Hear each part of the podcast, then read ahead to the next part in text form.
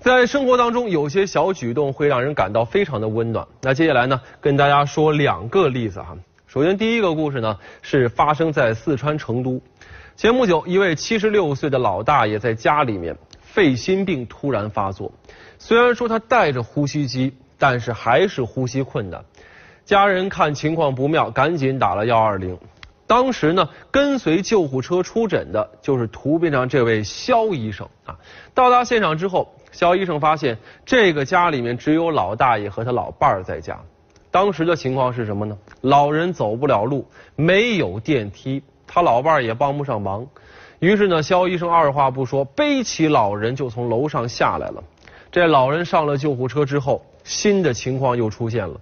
无论老大爷是坐着、躺着。他都觉得很难受，喘不上气儿，没办法，这肖医生只好自己半蹲着，让老人站着，靠在自己的背上。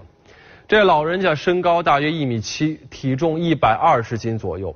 救护车的高度有限呢，这肖医生不敢把腰和腿挺得很直，要不然这老人的脑袋肯定就撞车顶上了。就这样呢，肖医生保持着这个难受的姿势，当了二十多分钟的人体支架。终于把老人安全的送到了医院。